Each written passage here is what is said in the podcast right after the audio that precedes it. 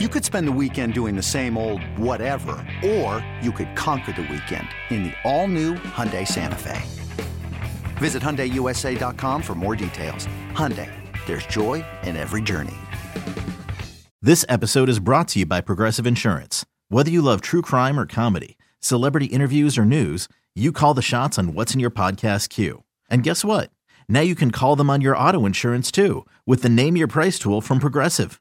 It works just the way it sounds. You tell Progressive how much you want to pay for car insurance, and they'll show you coverage options that fit your budget.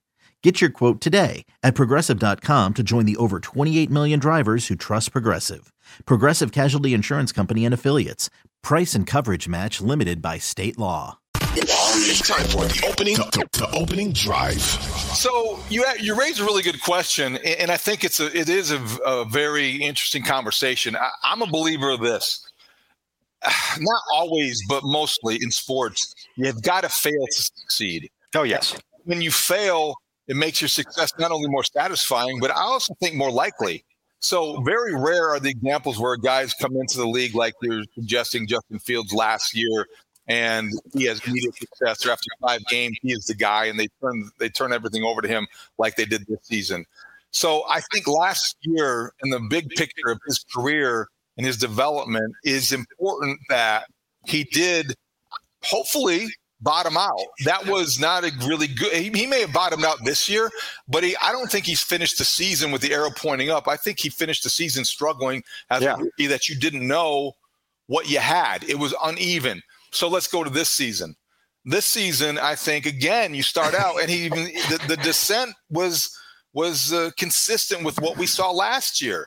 And Dan, as we do this here tonight, it's Thursday night, and we're getting ready to anticipate the weekend, but it was only 4 weeks ago that the Bears scored 7 points against the Washington Commanders at home on national television, and people concluded around the league that Justin Fields might not be the guy. And there was a discussion about whether he was closer to boom or bust.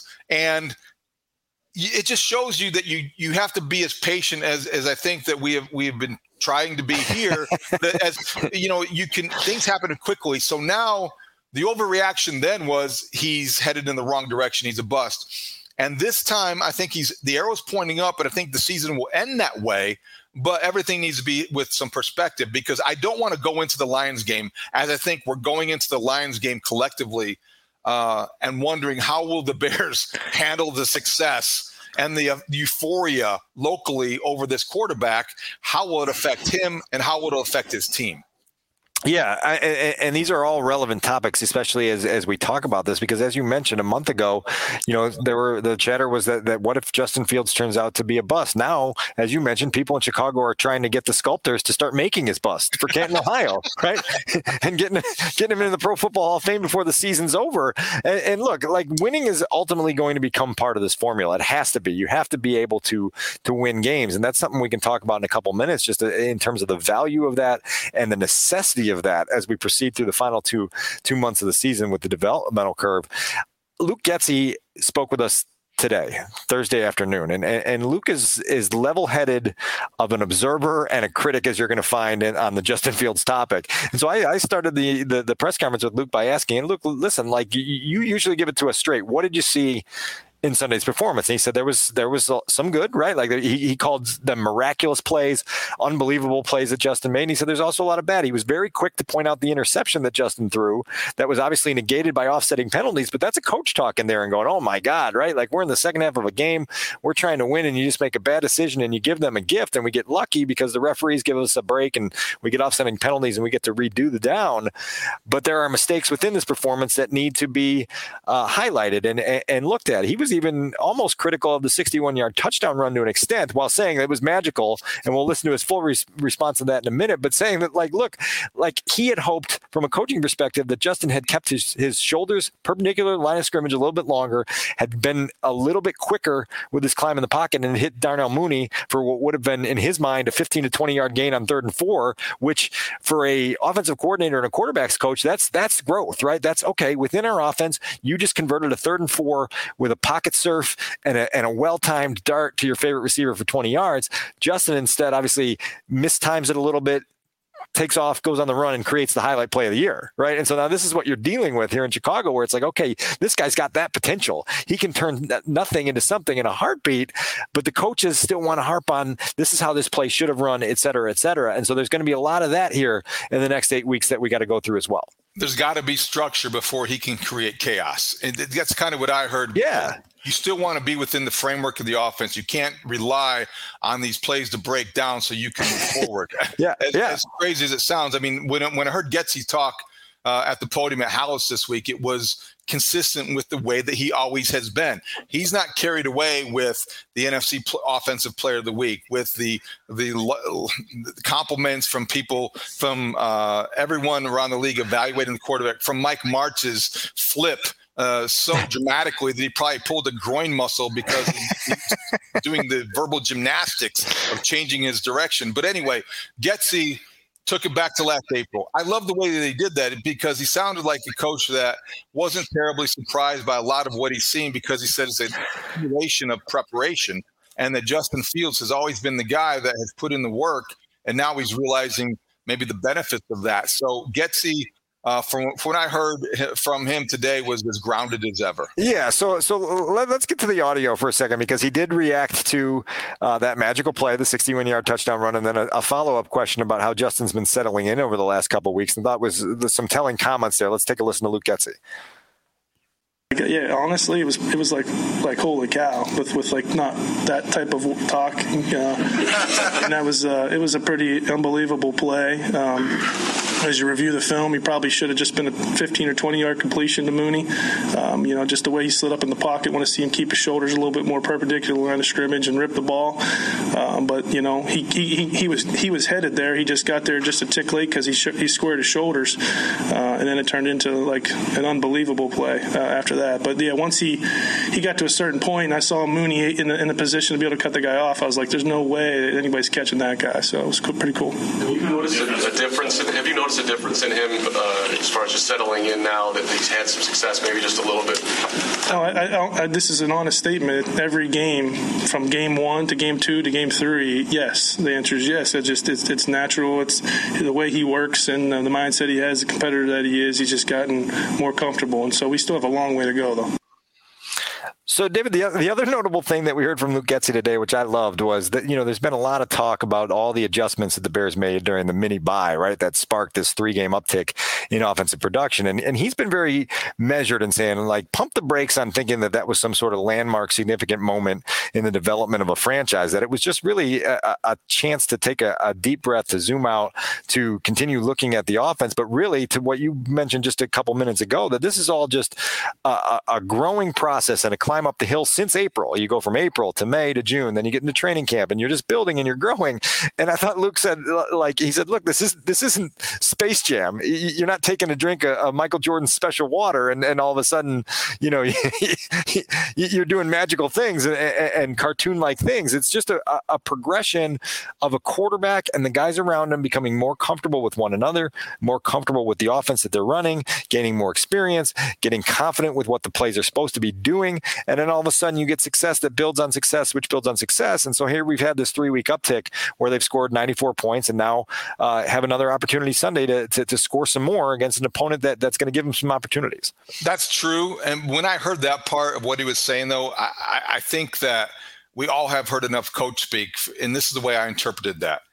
Doesn't want the Bears necessarily to be Ravens West or Midwest. Doesn't want Justin Fields to always be compared to Lamar Jackson or Deshaun Watson or to Josh Allen, who other quarterbacks whose certain plays now is being reported they were talking about and incorporating into the Bears playbook during that mini bye.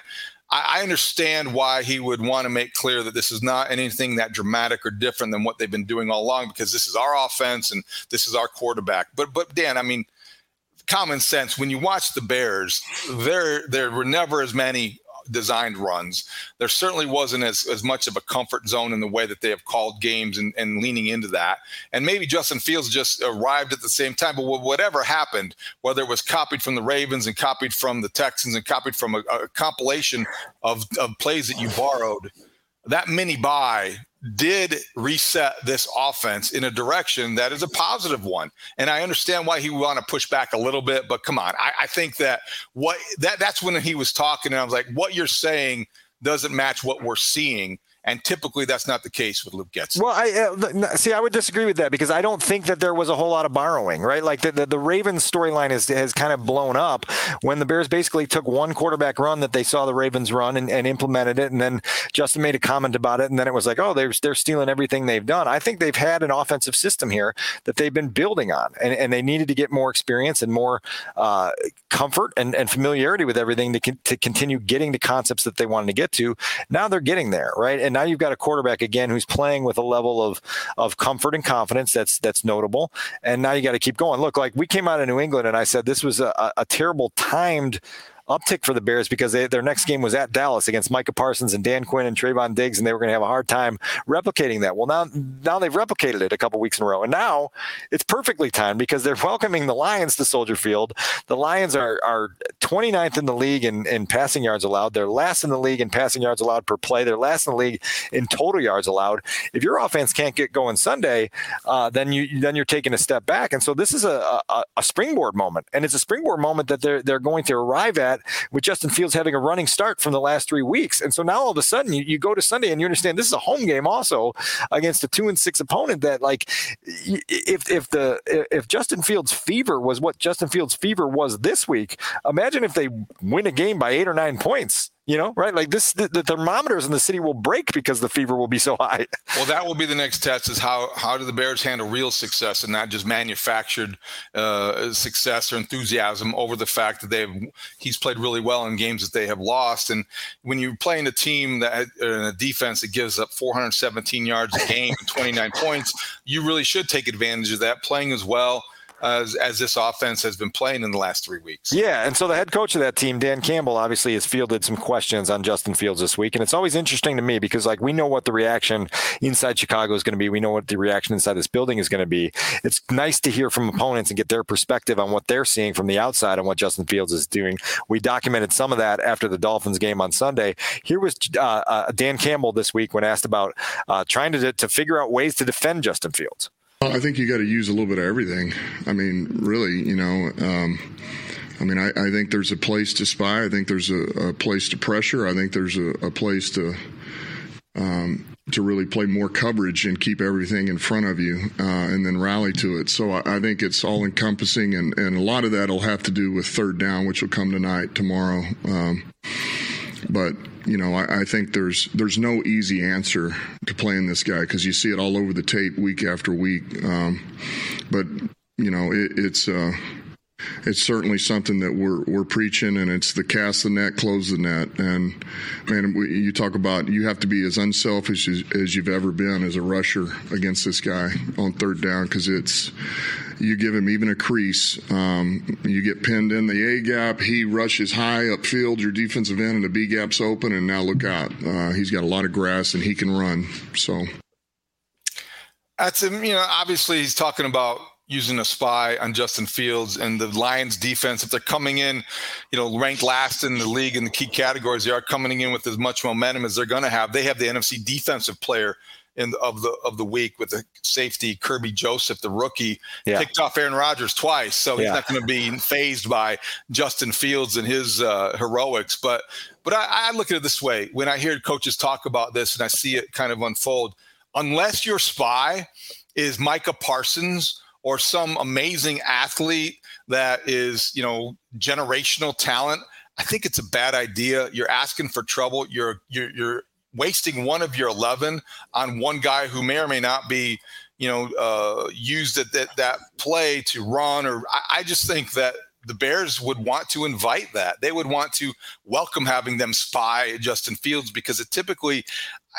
I'd like to see the metrics on this. It doesn't always work as well as is intended. So if they want to do that, I think that would be a sign of desperation. You need Brian Urlacher, right? You remember the days of Urlacher trying to spy Michael Vick, and he was fast enough to do it and do it successfully. And so you do need somebody that, you know, there was a couple moments the Dolphins tried it, and Justin just outran the spy, and you're like, well, that was a waste of a defender, right? Like, if that guy can't catch him, then what's the point?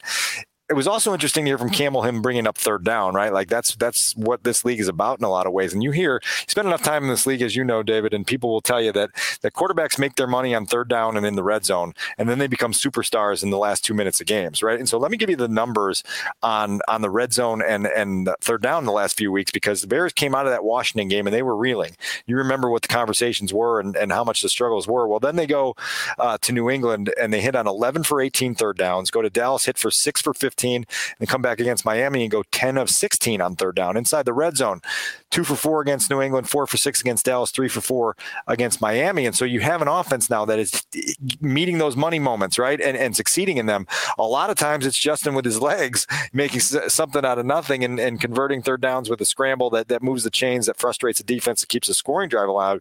But then there's that other part of that conversation, right? And this is one that I think you and I have to continue to harp on to keep that electric fence around the Justin Fields hysteria. It's how do you go about winning, right? Like, how do you go about winning, like finding those moments to win games? And the Bears now have had 3 games where they've had the ball and a chance to do something with it. Failed in Minnesota, failed against the Commanders, failed against the Dolphins. And so it's time now for Justin Fields to take that next step, to find that situational execution down the stretch of close games and become the quarterback that wins games, right? Like, doesn't just go along for a ride and put up some nice numbers and we all celebrate because they scored 32 points in a loss. How about getting it over the hump and being the quarterback that leads a victory, right? Like Patrick Mahomes went in that AFC playoff game last year against Josh Allen and said, "Oh yeah, anything you can do, I can do better," right? Finish. And then they went on. They went on. Yeah. So right. That's the next step. I mean, right. Like if we're trying to get out of crown and proclaim stardom, like let's see victories. And I think that's an important thing, not only for Justin, but for this entire building culture, you know, this team that wants to raise itself to a higher level. Winning's got to be part of that. Before we move on to the numbers game and our predictions, I thought Justin Fields at the podium this week, when he had a chance to speak about everything going on and swirling around him and the honor that he got, the NFC Offensive Player of the Week, which is, I think, the first time since Mitch Trubisky won it in 2018. I think that was the last time a Bears quarterback won that same award.